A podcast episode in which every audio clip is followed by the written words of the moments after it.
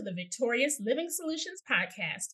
I'm your host, Nikeya Young, and I am so excited about today's show. I'm always excited, but today I'm especially excited because we have an awesome guest.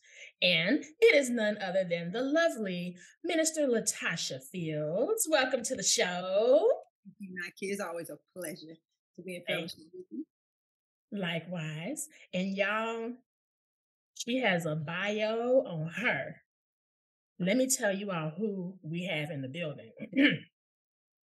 Latasha, alongside her husband Ronald, co pastors of Our Report Ministries and Publications in Chicago, Illinois, which serves as an evangelistic outreach ministry. Latasha is the founder of Christian Home Educators Support System and Kahijil Group Christian Academy, Epic Cafe, Empowering Parents, Igniting Communities. That's what EPIC stands for. Team Illinois, and a podcast host of the Be Louder from the Bottom Up podcast. It's a good one. I highly suggest you all subscribe. She is the Illinois State Coordinator for ParentalRights.org, a 1776 Unites Achiever, 21st Ward Republican Committee woman, chaplain of the Southside Republicans Organization, a former candidate for Lieutenant, Lieutenant Governor of Illinois, and has over 22 years of entrepreneurial experience with a Bachelor of Science in Business Administration. At the Congressional House Committee on the Budget for Poverty in America, the Economic Realities of Struggling Families, Latasha testified about her own story of resilience. Additionally, her opinion piece, God, Parents, and the 1619 Project, featured in the Wall Street Journal, provides insight into her underlying message of autonomy. Latasha has been featured on multiple shows, including Fox and Friends, Newsmax, and C SPAN, to discuss the effects of bureaucracy on the familiar structure and the harmful effects of progressive policies on family autonomy and freedom. Latasha is a passionate, bold, spirit filled leader that believes in conservative biblical principles and parents having the ultimate authority to train up and direct the care and education of their children. For the past 16 years, she has advocated for increased parental authority in education and urged parents to remove their children from government schools. Additionally, she has consistently stressed the importance of adhering to core values within classrooms that promote a balanced curriculum focused on critical thinking and academic excellence instead of divisive political agendas that indoctrinate and sexualize impressionable children. Latasha was awarded the Illinois Family Institute 2021 Voice of Truth Award, recognizing her faithfulness and efforts to rescue students from the apostles of wokeism in government schools. Latasha and her husband Ronald were born and raised in Baton Rouge, Louisiana. However, the Lord called them to serve the resilient people of Illinois, residing in the city of Chicago since 2011. Latasha and Ronald have been married for 17 years, Together, they have four beautiful children, a homeschooled college grad, and currently homeschooling three of their children alongside other children from the community. Okay, and you can read more about this amazing woman of God at www.teamil.org. And you can connect with her on social media. We'll be sharing her handles more later because she's got some family stuff coming up that you will want to connect with her on. Welcome, Latasha Fields much, Nikeya. God bless you. Thank you. God bless you. So let's get into your story a bit. I listened to in your bio, you talked about your congressional testimony and it blew me away. But for my listeners who have not yet heard that testimony, why don't you tell us a little bit about your backstory and some things that you have overcome? Oh wow, where do I begin? Uh, just just grateful uh, for what God has done in my life. Um, so, as as you read to your listeners, yes, I'm originally from Baton Rouge, so everything about me, of course, begins there. Um, and so, I've been able and blessed by God to um, come through the statistics, if you will, of being a single mom. I was a single mom for eight years. Mm-hmm. Um, just uh, being raised in Baton Rouge, uh, unfortunately, with the the typical stereotypes, if you will, um, but I guess, I guess there wasn't stereotypes, you know. Um, there is a culture of, of, things, you know. My mom was on drugs, you know, uh, raised by my grandmother, my sister and I. I just have one sister. Mm-hmm. Um, and so we we went through, if you will, the, the channels of that, you know, with with her in and out of not just she was on drugs, she was in and out of prison as well. And so my grandmother had to step in and, and raise us. And um, I, I became, a, again, a teenage mom at 17. Um, that was a very uh, trying time for me, uh, such a turning point in my life, um, because I was one that somewhat kind of recognized, if you will, mm-hmm. the decisions my mom was making. Um, and I, I kind of pride myself that I, I didn't want to be like that. You know, I didn't want to do mm. the things that, she, that she had done or did. Um, I was a very good student in school, uh, so for me that was that was my outlet then. Uh, I, I, was big on education, you know, and um, just was in everything, you know, sports and different things like that. I guess that that kept me occupied from not kind of focusing on, you know, what I had to deal with when I when I went home. Um, and so getting becoming a teenage mom uh, was very very devastating uh, for me. Mm-hmm. it it it made me feel like in the beginning that I had destroyed my life, you know, because again, academically, I, I had I had goals. I was going to the Navy, you know, and so uh, I had dreams and aspirations, and I was just like, I'm going to get out the hood, if you will, you know, I'm going to get through all of this, and and so unfortunately, I went to Planned Parenthood, right? Um, mm. Um, you know, like most people do, if you will. Um, and and I never forget it. My my best friend, that was my best friend at that time. I, I you know, I can remember like it was yesterday, and it's been over 26 years now because my my baby's 26 years old. Yeah. Um, but the the nurse because I was crying and you know you know because I was pregnant and you know I was just like my grandmother go kill me you know. Yeah. Um, I didn't I didn't ask for an abortion. Mm. Um, she suggested an abortion. Mm because I was just just bawling my eyes out. You know, I'm 17. I'm I'm literally I was literally screaming and out and crying like, oh my God, I done ruined my life. And um and as she went to get the the brochures, me and my uh, best friend then we were just in there crying and talking. And and the thing that that why my baby's here today is because you know I had a tough grandmother. Boy, I had a tough grandmother. Mm-hmm. She like right. She, yeah. And and I could just hear her voice just saying, You make your bed hard, you lie mm. And we were raised with consequences. You know, there are consequences for your action, you know, and that's why, in my opinion piece and everything I do, there is a serious personal responsibility for things, right? There, there is autonomy, there is consequences for the decisions we make. And and that voice, you know, I didn't know Christ then. You know, I didn't, I didn't, I didn't have any um, blueprint for that. I didn't. That was not, if you were the voice at that time that that led my decision. It was my grandma. Mm-hmm. She was a church grown woman. You know, uh, we were raised in the church, but I'm 17 now, so I'm typical, right? Yeah. And, and, that just kept playing in my mind, Nikeya. And, mm-hmm. and that's all I kept thinking. My grandmother's going to kill me, you know. Mm-hmm. And and when the lady came back, I, I, I just told her I couldn't do it. And I told her that I prefer to live with the decision that that I I saved my baby because they, they couldn't tell me it wasn't a baby.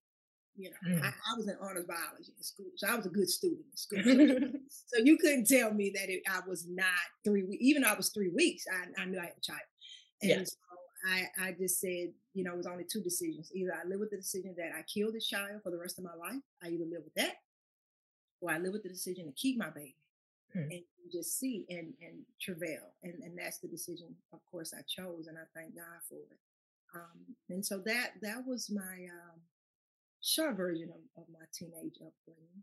Yeah. Um, but I, I thank God for His grace because I tell people I didn't know Him, but He knew me. Hey, he Amen. And I, and I thank him every day, you know, and, and I tell my baby, you know, especially with the, the, the state that the world is in now and how mm-hmm. uh, aborting your child is just such a uh, normalcy, unfortunately now, you know. Mm-hmm. Uh, I still look at her and I and I still repent mm-hmm. for even having to contemplate. Wow. And people don't understand that I, I cannot imagine the women that actually do it. Mm-hmm. Beyond what they could be feeling and, and, and experiencing in their mind and their heart. Here, mine is here, and I, and it still haunts me. Yeah. I know of how that procedure is done, hmm the life that I could have taken, and, and, and the phenomenal woman that she is today. Yeah. Um, So, you know, we weathered that storm. Praise God, me and her, you know. Amen. Yeah, yeah, we weathered that, and uh, God has been so faithful and so good. So for the first eight years of her life, it was just me and her, and I was a hustler. I was getting it, you know what I'm saying? Working two, three jobs a lot of the times, and um, fighting to finish college and all those things. And um, but we made it, you know, we, we made it through. Now that man, that is so awesome that you you put your own feelings of oh my god my grandma's gonna kill me like what am i gonna do? You put that to the side even that you had that kind of mindset at 17 to just be like i'm not gonna make this baby pay for my mistake. I'm just gonna this is gonna be hard. Like you knew it was gonna be hard but you still decided you know to go ahead and keep your daughter. I've met her. She is gorgeous beautiful young lady uh, tell me a little bit of, more about how, because you were able to take you guys from a poverty situation to owning your own house at a young age. Tell me about that, because that, like, when I heard that point, that little part of, I was like, girl, what? Because it's full grown adults that are still trying to figure out how to do that. Uh, so I want to hear a, bit, a little bit about that for our listeners. Yeah. So again, I, I I was just I was just one of them tough ones, you know. I don't know. So I just refuse to allow the the naysayers to keep me down, Mm, the stigmas and the statistics. I, like I said, I just refuse to be a statistics, you know. yeah. And and and I just think my whole upbringing, everything that was around me, I've always wanted to contradict that, you Yes. know, uh, fight against that. It was just in me, Nikeya. You know, it was just Mhm. there. And so here I am. Like I, I have this baby. You know, I didn't turn because me and her birthday is a week apart. So yeah, so I was I had her at 17 and a week later I turned 18, you know. And so here I am, I had this baby. Um, we're living with my grandmother. And um, and so in that environment, you know, I was encouraged to get food stamps and all these things. I, I never liked those programs. You know, I, I was just like, I don't want this stuff. And so everybody was like, girl, you better get the food stamps. You know. So, you know, all that's being said. So, you know, I get the food stamps or whatever. And um, and so I, I wanted my own, you know. I'm like, I- I'm a mother. I have to, I have to take care of this girl, you know. So I had got my first apartment, and my grandmother was there to help me with that. And um, but the real estate office that I I, I went to to rent the apartment, they have shared with me, of course, on many occasions, but they seen something in me, Nike. Now, mind you, I'm just an 18 year old little knucklehead girl, whatever, right? and I, I just go in and I want to rent. You know, I'm not going in with a life story. You know, I just want to rent. You know, it's just me and my baby. And um, they, you know, they told me in the process of time, it was just something about me, right? Mm. So I'm renting from them for a whole year. I'm paying my little rent on time. And back then, my rent was like literally $250. So we talking about 25 years ago, right? And uh, I'm working at Burger King. You know, that was my first job, and I uh, I had been working at Burger King since I was 15 because Mm. had a program at my high school. I think it was called DECA. You know, so they teach you like entrepreneur skills and vocation. You know how to type and how to Yeah. And all this stuff, and you have to I get. wonder if they still have that today because these this generation needs it more than ever. Yeah, so basically, what we know to be vocational or something. right? Yeah. So they had that, and so um, I was working there, and I just kept the job even after I finished high school. I kept the job, you know, and so I was making four dollars and twenty five cent an hour at Burger King. That was a lot of money back then, though, right? that must have been 1995, I believe. yes, absolutely. Yeah, I remember that minimum wage.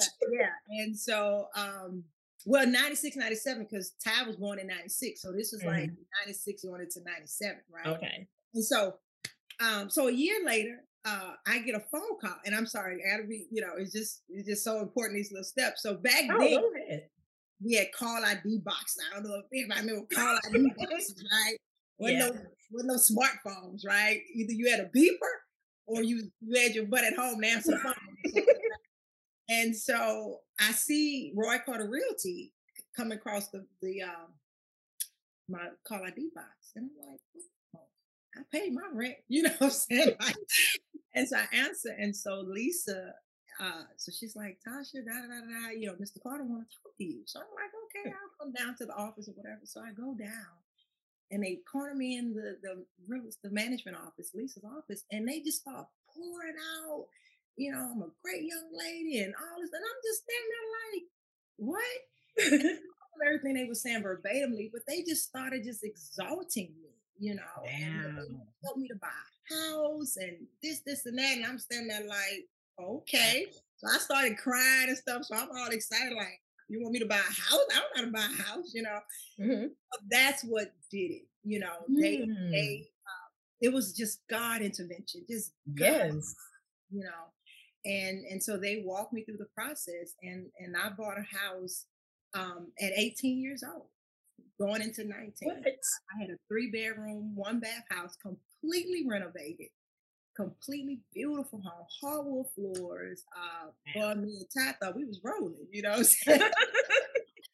and um, and the house was forty thousand dollars. I'll never forget. It was a forty thousand dollars home, you know, mm-hmm. and mm-hmm. you know that was then, you know, and um, and I mean, it was just beautiful. It was a beautiful home, and and I mean, my whole everybody was shocked. I mean, we just had, you know, it was just wow, you know, and uh, so that that's how that happened. And so so from there, you know, because of of the love from this real estate office, you know, it's a black owned real estate office. You know, Mr. Carter's still alive today. Every time I go back home, that that's my real estate dad, if you will. You know, and uh and they they they just took me in you know mm. they, it was just a god thing and and so a year after that i believe i get another phone call from them and, and now i'm working there you know okay. and that that's what really started me on my business journey mind and you know it, it has a lot to do with the woman i am today um, because of the you know the skills and the professionalism that i learned from mr carter and his wife and everybody that was in that office and so I started in real estate when I was 19 years old. Mm. So that's a part of my entrepreneur uh, background. So I was a realtor in Louisiana. I own my own property management company, you know, certified in nonprofit housing, etc. So they they are a huge part of, of my life. Yeah. Mm. So that that's how all that started. awesome. Awesome. Okay. Now I just have to interject something because I already know how the devil is and how he'll try to you know, put his thing down, flip it and reverse it, and get his little Leviathan on. So when Latasha was back talking a few moments ago about how she did not want to have the food stamp programs and she did not want to be on government assistance, um, I can speak a little bit as to why, and I want you to chime in. Uh, because this is not a dig at anybody who has to use those programs right now. This is not uh, hmm, looking down our nose on people on food. Not at all. This, is, this is not that. This is just real talk. There is mm-hmm. uh, because if you need help, you need help. Um, but there's a a way that if you're not careful, you can end up stuck on those programs. And how it happens is while you're on those programs, you are capped at how much money Mm-hmm. you can make. If you make over a certain amount, they'll take all your benefits. So that over a certain amount may still not be a whole lot of money, but then if they take all your benefits, then that other money won't be enough to sustain you either. So you just kind of like, shoot, I don't know what to do. Let me just stay here so that I can keep my benefits. Um, that's the trap aspect of it. That um, yeah. So what? Yeah, you may want to speak bit. For me, for real, I and and my family will tell you this is no lie. I was not taught to think differently. I just did. Right. Gotcha. They thought I was crazy because I didn't want it at 17, 18 years old. I didn't mm. want it because for me, I didn't like, I didn't like, if you will, the what I know now to be the spiritual aspect. Okay. I didn't use those words back then, of course, but I didn't like how it shaped people's personality. I didn't like mm. how it for for some people it was a bed of slothfulness and poverty. Mm-hmm. See, Yeah. I was a go-getter, I was a hustler. I didn't I didn't want to be controlled. I didn't like the fact that if I get this, then I can't do this. So for me, it was a control mechanism. You're not gonna control my life. And then I I had a little pride, you know, I'm not gonna be begging you for anything. Oh, hey, you know. And then my grandmother said, then okay, so then a huge part of it was my grandmother was the hardest working woman I knew then to today, and she's dead and gone. Mm. She always worked two, three, three jobs. And so in raising me and my sister, she was not on welfare. My grandmother bought a house in 1972. Mm. I was raised with a homeowner. I was raised around someone that taught you work, you work. She didn't teach government dependency. Even though family members were saying get the foods, and my grandmother was not teaching depend on government. My grandmother was teaching go get a job, you go to work. You know, and I Mhm. think that that played a lot into it that I I wasn't per se directly raised on it, family members yet, but not not where I laid my head with my grandmother. So I think she had a she played a huge, huge reason why, even unconsciously, I pushed back against a lot of things, you know, Yeah. because I've seen such a strong work ethic from her. You know, and here's my grandmother. She didn't even have a middle school education. I think maybe 2nd Mhm. grade or something, right? Wow. She was a janitor. My grandmother was a janitor all her life, all her working Mhm. life. You know, so this is somebody I literally seen work hard. You know, and she she was a a, a janitor at, at LSU all my life. You know, until she until she you know couldn't do it anymore. What happened? Yeah. So that's the thing. And you're right. This is not to vomit on anybody. I'm just telling my story Right. in terms of the way I viewed it and seen it, seen it. And then once once I did get into real estate, and and I was heavily in the the rent the property management sector, I really began to see a whole different side of it that was very spiritual, Mm. very spiritual. Another podcast, right? And Mhm. and when I would deal with Section 8 tenants and have to deal with the uh, Section 8 office, it, it, it just it, it really put me against it Mhm. spiritually speaking. It really put me against it. Uh, and you're right, it was a trap, it was a rat race, and it and it was just a bed of poverty spiritually. It just embedded that thought process. And then I didn't like uh, a lot of my tenants, you know, they felt that government was entitled to take care of them. So it was a spirit of entitlement you know, Mm. women having multiple children and feeling as though the government owes them because they have multiple children, you know. And so I've been in a lot of debates and arguments with a lot of my tenants that government wasn't in bed with you. You know, brother back there is the one, right? And so I've always been that person. And that's why for me, I didn't believe taxpayers owed me anything because I had Mhm. nobody, it was nobody's fault I had that little girl but me and her dad. Yeah. And so I put the blame on me and him. It was his responsibility to take care of her. And be that he chose not to, then I had to do it. I didn't, government ain't owed me anything. Yeah. Only, only thing government has ever owed me and to this day is opportunity. That's the only thing I want government to do is get out of my way so that I can go get the opportunity so I can do what I need to do to take care of my family. And so that's been my mind since a teenager. It had nothing to do with Republican, had nothing to do with Democrat, had nothing to do with conservative. It's just it's just the way the way I thought, the way I was raised. And so, yes, I'm glad you interjected that, that this is not the vomit, but I am one that, you know, let's progress off that stuff, you know, and, Yeah. and that's why I was asked to come to testify before Congress because of that, you know, that Mhm. we need to be advocating more education in our community, more vocational and trade skills in our community, Yes. not big government, not government dependency. So I am definitely anti big government. Nah, you Hey. Stuff gonna be hard. You know, like you like you you you said, and I know I knew it was gonna be hard. And trust me, we don't even have enough time to tell you what I went through. Man, it was hard as heck. And Yeah. it's you know, Planned Parenthood. Let me be honest. I didn't abort her, but I did take Planned Parenthood other services. I got Mhm. a Depo shot, not killed, and. I was on the Depo-Provera. I didn't know the, the the side effects and the consequence of things Mhm. that I know now from watching my Alpha 21 and different things, you know, Mhm. years ago. But um, one thing, uh, many things that I learned, I knew I wouldn't have another baby out of wedlock.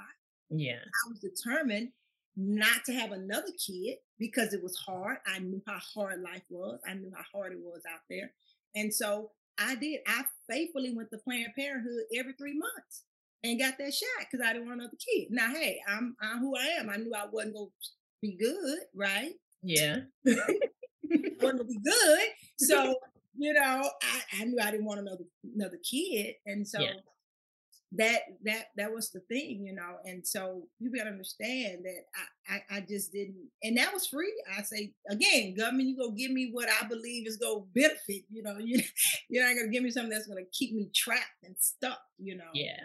So when I found Christ, you know, I got saved and, and met my husband, you know, of course I, I, I stopped, you know, I didn't I didn't go back to Planned Parenthood and all those things, but um, but that was my journey, and it was very hard, my kid. It was, it was Mm. very hard, you know.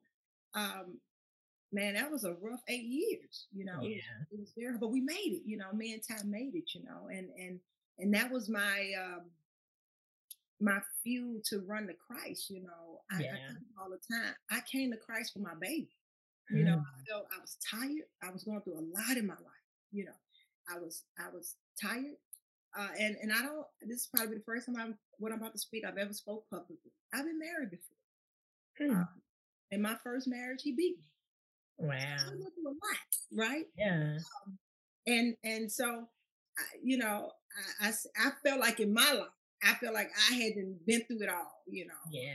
I hadn't been through enough for me, you know, and I came to Christ. And and funny, I came to Christ to save my daughter. That's that was my mind. Like I Oh, had to come for her. I had to come so that I can be a better mom for her. Everything was for her. I had to do it for her. I didn't care what nobody said, thought, or felt.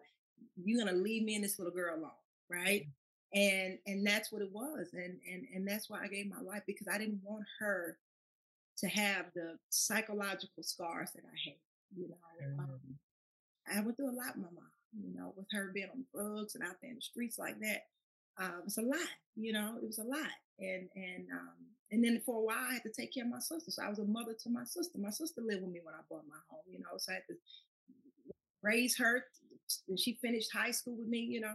So I had to take on a lot at a young age, you know. Uh, Wow. used to, you know, unfortunately most of us do. Yeah. And so I had to be strong, you know. Um, and that's why I used to tell my sister, because my sister, you know, if she hear this podcast, she'll give me, but she's like a little crybaby, right? yeah. But she tough though, but she, she, you know, I used to tell her, stop all that crying, you know, we don't have time for that, you know. And so I've always felt like we don't have time for that, right? Mm. Somebody got to be the stronger person. Somebody got to be the bigger person. And I said, Yeah. it's just gonna be me, you know.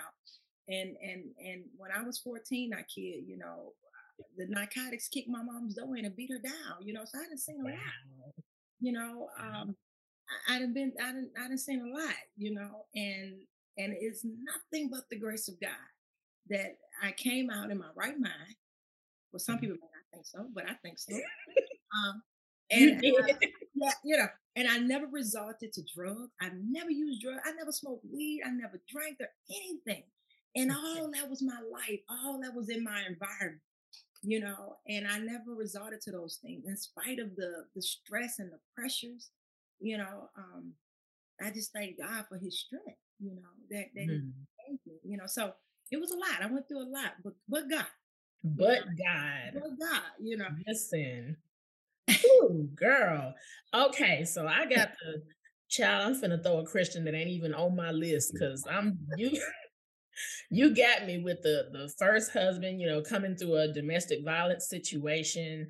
Um, any number of the things that you mentioned in your past could have um, caused you to have a very hardened heart or to have a a poor perception of yourself. There's some things that we go through in life that the actual events that happened is is one thing, but the mental trauma and the mental, spiritual, and emotional trauma behind the events is a whole other thing.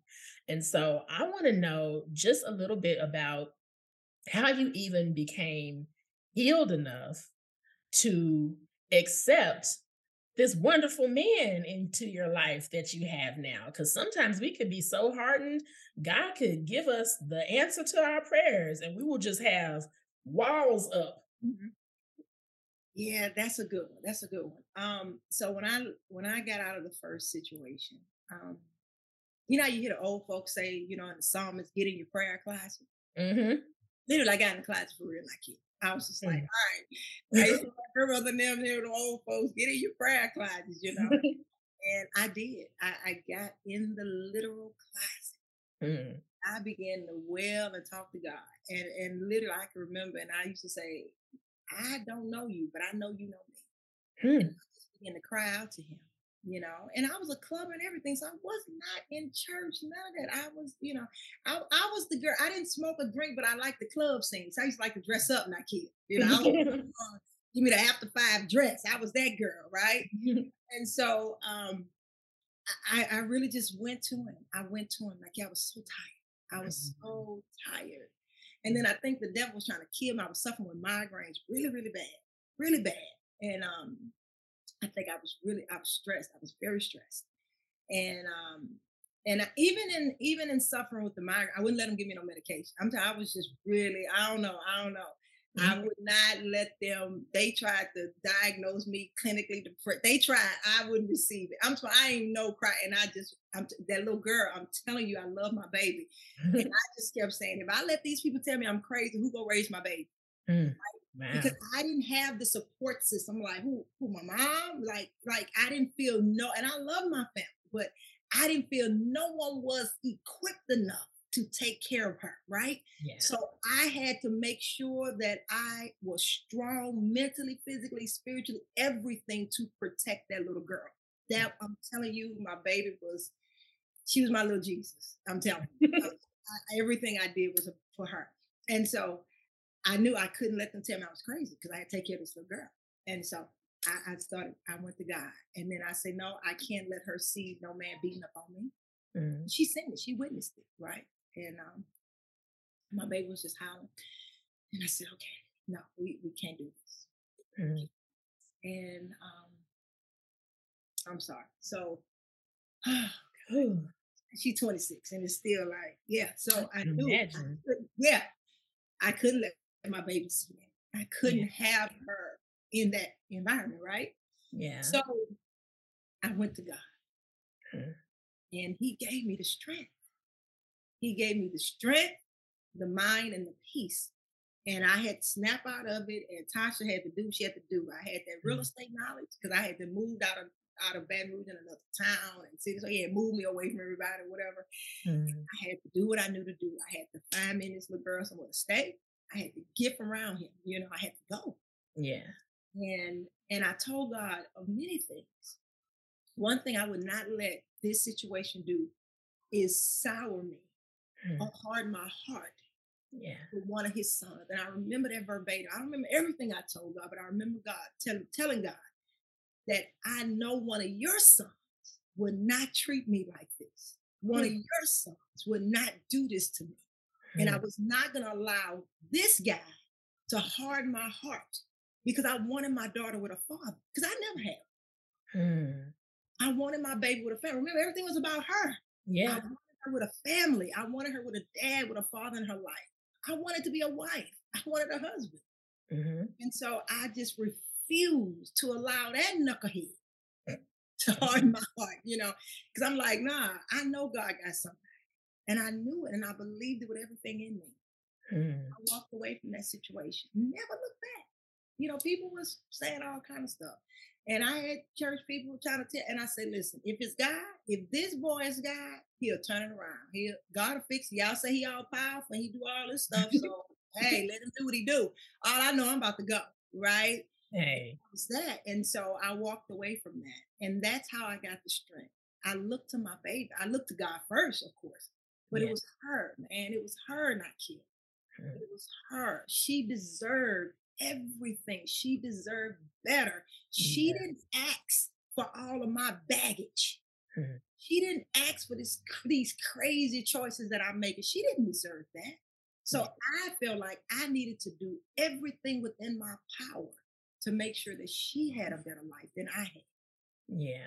That was that is why, and that is how God blessed me with Ronald Fields. you know. Oof. And and and yeah, and he did it. God did it. God did it. Oh Lord, I love that man. God did it. yeah. And here we are, 17 years later. Man, and now you have three additional children. Yeah, three other little boys. Uh, this is such an inspiring story, you guys. This is Victorious Living Solutions podcast. And so, you know, a lot of times in church, we just hear, you know, I went through a lot, you know, but God, and I got the victory. Like she done took her time and took you through. It's like, yeah, I got the victory, but how? yeah. This podcast is all about pointing you to the how. Mm-hmm. Um, so thank you for sharing that. That's a child. Oof. Might need to take a break. yeah. Because I want to get stuck right there so bad, but I have some other questions I want to ask you. So now you get on the other side of that and you meet this wonderful man, you come to Chicago, and child, we don't even have enough. We would have to do a whole other podcast to cover the amount of kingdom impact the two of you have made in this city since you got here. Uh, how mm-hmm. did you get involved in the the politics and community activism and all of that? How did that come about? Yeah, so we get married and and and my husband, believe it or not, you know, God is I, I tell I tell people all the time, me and my husband is like a John the Baptist and a Jesus. Like I'm like I'm like the John the Baptist, he Jesus, right? So mm-hmm. I'm only paving the way for brother, right? I'm just a voice in the wilderness screaming out, get your kids to safety. You know? um, but my husband has always been politically minded and governmental minded because he understands the word of God, right? And so when we got married, we my husband was 25, I was 26 on 27. So he was just always a powerhouse, if you will, for the things of God. You're talking about a brother that had gave his life to Christ at 21, mm-hmm. had to celibate with God, just, just mm-hmm. man, just oh my God. And so I, am still honored after 17 years to be his wife, right? Mm-hmm. And so, you know, after a year of us being married, the Lord started, well, the Lord had already been dealing with me about kids, outreach youth, even before mm-hmm. So when I came out the first marriage, that's when God really, so let me slow down a little bit. That's when God kind of started dealing with me. Because mm-hmm. I went to another kid. I went to God. Yeah. God saved me. I got saved, right? Some people play. I got saved. I got saved. And and so he just started immediately dealing with me um, about outreach youth and discipleship with children. So Kaaija was birthed. The name of my school is Kinder Youth Incorporated Jesus Excellent Love. It was birthed after I came out of that first situation in 2004. Mm-hmm. Okay. And so when I met Ronald in the, the, the church that I met him at in the ministry, so to speak, I already had came with an evangelistic ministry, an evangelistic call on my life that I knew God wanted me to deal with children and family and the restoration of family. And and I think part of why I seeing my daughter the way that I seen her, like every parent does, but mm. I, just by like everything I did, it was so tie focused. It was so center yeah. I think that I think God doing that to me has a lot to do with who I have become. Yeah. Because I'm very parent kid focused, like mm-hmm. kids, right? And so um so me and Ronald gets married. And so in the process of time, a year later, God calls me to homeschool time. Yeah. And that that is what led me to what I know, what I have known for years and know now, the political lenses of how I see things. Yeah. Because what I learned in in homeschooling or pulling her out, legislation guides all of those things. Policy guides those things. In all 50 states, every state is different in terms of the laws uh, revolving around homeschooling and the freedom yeah. and the autonomy to homeschool. So that's what started me paying attention, if you will, to policy yeah. and political things. So that's the short version. So that's what did it for me. Um, and so back in Louisiana, I was a, I was a strong advocate for homeschooling. Okay. getting your kids out of public school. So I've always um, always been a loud big mouth about that. and and so God was dealing with my husband even be, even two years before he met me that he would send him here to Chicago for evangelism. So this is this is a huge part of his ministry, yeah. his evangelistic call. And so once we got married, he started sharing with me what God was dealing with him with. And then in after we were married six years, mm-hmm. um, the Lord would just keep it before him prophetically through dreams and visions. Like I'm gonna, and he would just show him all. I'm gonna be honest. Long story short, everything that we've been we have done thus far, mm-hmm. God showed my husband through dreams. I love it. Just make, you know, make a long story short. And so um, we knew we were coming here one day. We just didn't know when.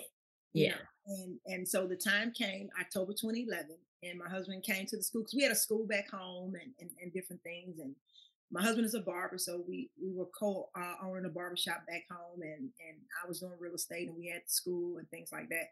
And so we uprooted and, and left a lot, you know, uh, because the cost of living is quite different from different. And and so um so in the natural, we we left a lot to obey the call of God to to to come up here to uh, Chicago and to to be with the most wonderful people I've ever met, to be with our. Illinois Chicago family. I love you guys. And so um, we obey God, and we had three kids at that time.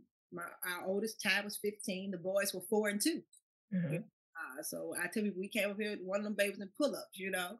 um, and we obeyed God, and we literally had three hundred dollars to our name. Mm-hmm. And uh, we left, we left everything, and and it wasn't pretty. Another podcast, family didn't like it. Oh. And, uh, yeah. We lost our mind. and so, but we obeyed God. And uh, he has been so faithful to us since we've been in this city for 11 years. We we bought a home seven years ago. Um, my husband owns the shop he's in, two businesses actually. I mean, he's just been good to us. He's, he's mm-hmm. I mean, God ain't missed a beat. He's been faithful, and um, and so that's how we got here, you know. And mm-hmm. uh, it was definitely a call ministry. And I, uh, when we got here, literally after a few weeks after we got here, I hit the pavement, I kid. I started making flyers, putting them in libraries because all I'm thinking about, I got to get their kids out of public school. and so I immediately be, became in my own little world of voice for for the families here in Chicago immediately. Mm. And I um and me and my babies, we would go because we was living in the Woodlawn community first. Okay. We came to first, and um and I would go to Bessie Coleman Library. It was like up the street from the house, and we would walk to the library.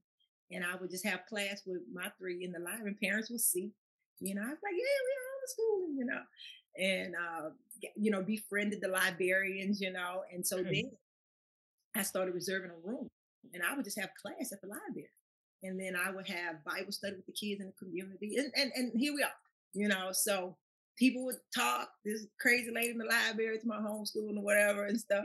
And so he, it just got out and, and God just moved and connected and connected and connected. And, and, and so from there, God elevated my voice, you know, with, with some things. And, um, and that's how I got into politics. Yes. Another level of politics, if you will. Right. Uh, just, just by homeschooling, just by just, just loving on parents and empowering parents and, and loving on the beautiful concept of family.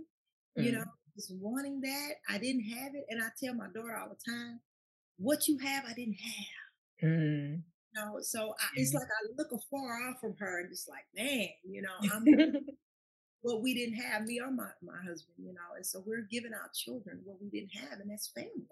Yes. You know, and we love the concept of family. We love what God has done, you know. And um, and so that that's how I get involved in politics. I'm I'm here to protect them. Hey, amen. Now, you guys, I have to say, her school that she's got, she has created a way for single moms who would like to homeschool, but they can't because they have to go to work.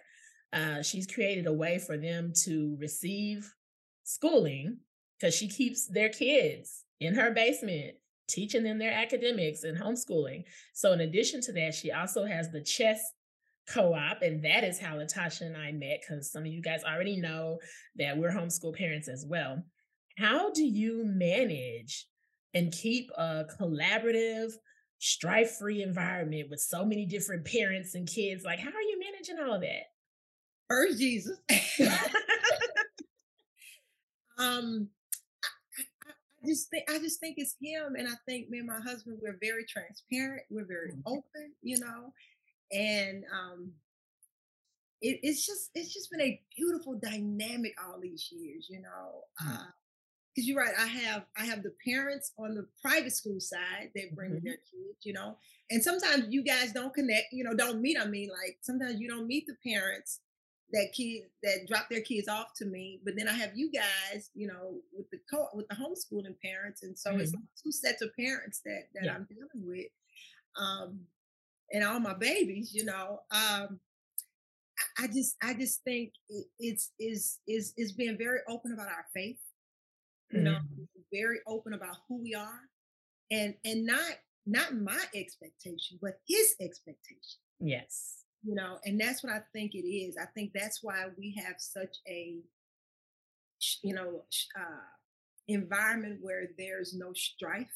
Yeah. And, and I was sharing with you, I haven't had, and, and I know people may think this. I'm telling you, black women you know we we have already pushed back the myth no we're not combative angry women. No we're not. Mm-hmm. i have met some of the most loving strong powerful women i have ever met through Amen. the last 16 15 years. Hmm. and and i think god has sent them.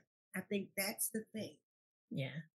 God has sent who he's wanted. He has connected who he has wanted to connect and another thing I have not been. Um, I don't do a lot of uh, promoting. Yeah. Per se, kind of. It's it's just like God just do it. You know, mm, yeah. like even you, you didn't meet me because there's no big old advertisement anywhere, if you will. Mm-hmm. It's just God just been moving on the hearts of people. You know, everybody that's met me just like I just typed something in, or I heard you, or I seen, or whatever. And I just think it's it's been Him. Yeah. And, and then when you go on our website, I'm very open about how we believe. You know, mm-hmm. Uh, and then I I do um, because we're small, we're very intimate. I do make sure that I meet everybody.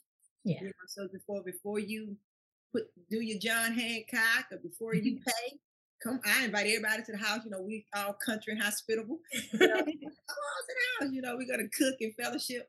Mm-hmm. And so I'm big on making sure that we all understand what his expectation is of us in terms of what we're going to offer our children, what we're going to do, and I think that that's what has kept us with a such a blessed environment. Now I've had some to come and go, of course. Yeah. You know, but it has not been yucky. You know, it hasn't been messy. Like no, no, they could come back tomorrow and everything will be every, fine. yes, everybody from here, Louisiana. You know, I'm one big on. We ain't gonna burn no bridges, right? Yeah. You gotta go. You gotta go, right? Whenever you come back, hey, we're here. We're, we still love you know. Yeah. So I thank God that that that is the reputation, if you will, mm-hmm. that my mm-hmm. husband I have that we are still loving on everybody. Mm-hmm. Um, so that's how I think we keep it together. We keep Jesus at the center.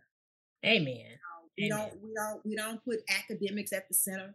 we, don't, we, don't, wear the banner of homeschooling at the center. no, no, he's the center, and then everything else is is is is attached to that, right? Mm-hmm. You know, he's the foundation, and I think that that's what has kept it. That we have not allowed ourselves to compromise for any reason. Yeah.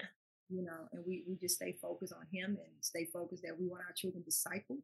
Because mm. I definitely teach my children you can get all the degrees you want. You can be as successful as you like, but that's not the key to heaven, right? That's not yeah. the keys to the kingdom. You know, God wants us to prosper in this life, but we have to prosper in Him first. And I think yes. That has been the dynamic that has made chess successful, if you will. Mm-hmm. Made Kaijo successful because um, we love fellowship and um, we just have a good time. Yeah. Amen. We do. Yeah, it's fun. It's a fun group of people. And speaking of a fun group of people, as we come to a close, I hate to because I'm enjoying this conversation, but I want to, we can't get off without talking about Team Illinois. So, Team Illinois is, it marries really well the faith, the politics, the education. It kind of pulls it all together. So tell us a little bit more about the um, Team Illinois organization. Yeah. So when I came off the campaign trail, you know, mm-hmm. um, being nominated uh, for to run as lieutenant governor with Max Solomon, uh, that was a very uh, oh, that was such a learning curve. You know, learned a lot through through that experience. It was fun too, just a lot, just to travel the state and meet meet people. So that was quite an adventure. Um, what what me and my husband was praying about, you know, in in traveling the state and talking to people and being advocates for education and family, I just knew we couldn't. I mean, we were already doing it before I was nominated for lieutenant governor. It's like God took it up a notch, right? Yeah. God is a God of elevation, right? He's always moving forward, always increasing. And so he, again, he dealt with me through a dream about Team Illinois. So I didn't just like, oh, let's be Team Illinois. You know, I'm not, you know, I know we got to close, but he showed me something. Yeah. I was just like, wow, okay, God. And let me just tell, share this with Illinois. God loves Illinois. Yes. He loves Illinois. I'm telling you, his hand is here, right? He is very attentive to what's happening in this state. Very attentive. And so he shared with me some things. And I said, okay, God. You mm. know, and so that was the the prophetic birthing of Team Illinois. And and I was just looking at everybody in our uh, Telegram group, right? Mm-hmm. from different places of, of the state. And so it just made sense. Like, okay, let's keep this going. You know, let's keep this train moving. You know, let's continue to affect change. Let's continue to um, promote and advocate for these biblical principles, these conservative principles that we all hold dear.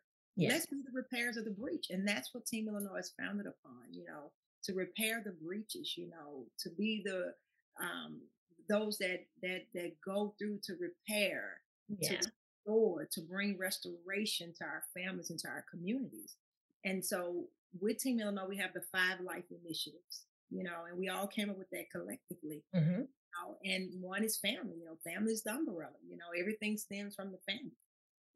And then you got education, you have government, and you have medical. And then with my daughter being in food, we have the food component, you know. Yeah. And so those are our five life initiatives, and everything kind of stems from those initiatives. And you write it, it all kind of merits it together because within the education initiative, you know, you have the homeschooling, you have school choice, and you have all these different options. And then government is where we kind of stick to the things that they're doing, like the gun stuff and all this other crazy, all these other crazy um, progressive policies that they're pushing. And so that that's how Team Illinois was birthed with, with wonderful people like you guys and everybody collectively bringing their ideas to the table of how um, we're going to together separately and together we're going to advocate change you know we're going to engage our community and that's what it is it's a civic engagement organization where everyone is uh, according to romans 12 you know operating in their measure you know operating their gift, their function of the spirit mm-hmm. to change in their perspective community or in their perspective sphere, because God gives all of us a sphere of influence. Yes. And so I, I, I, just thank God for that. And so that that that's what Team Illinois is all about. It's really a team, yeah. you know, uh, for the state of Illinois. And hey, God uses all of us above and beyond Illinois sometimes too. Uh, so we we bless God for that. Yeah. So uh, I just encourage people to check us out. We're growing. You know, mm-hmm you know, like I said, God is a God of increase. So, so He's constantly um, moving upon our hearts, uh, giving us witty ideas and, mm-hmm. things to do to, to reach our family and friends and our community. Yeah. Amazing, amazing, amazing. Thank you so much for coming and talking with us and sharing your awesome testimony. I, got to give you a hand. Thank you for having me. Ah. Thank you so much for having me. It's always a pleasant and a blessing to be in fellowship with you. Yes, absolutely. Amen. Give us before you sign off, before we sign off, give us how people can connect with you, how they can follow you. Yeah. So our homeschool website is chessup.org and that's mm-hmm. C H E S S U P.org. Mm-hmm. Um, and if you want to see what we're doing politically, if you will, that's Team Illinois, that's teamil.org. Mm-hmm. And then I'm on all social media at Latasha H. Fields. Mm-hmm. And our podcast, which is new, you know, we're growing in that as well. I'm trying to get fancy like Nikeya. um, that's uh, Be Louder from the bottom up, or just Be Louder podcast. And we're on Apple and Spotify as well. So just feel free to connect and join with us. Uh, like I always say, we have a lively group. This is a group of wonderful, wonderful people that God is raising up here in Illinois and especially in the city of Chicago. And so just just connect and, and come on board. Because as I always say, we love fostering conversations, right? We love conversations yes. about faith and politics and family and culture and you know, always what's happening in the world, right? Yes, absolutely. Well, thank you so much, you guys. As you can see, I didn't mention it at the top of this episode, but we're calling this Fighting the Good Fight with Latasha Fields. And you see why that's what I decided to name it. This woman fights the good fight of faith. She's done it in her personal life, she's doing it for her community, she's doing it for the state of Illinois. Uh, just an amazing, amazing story. Thank you again so much for sharing.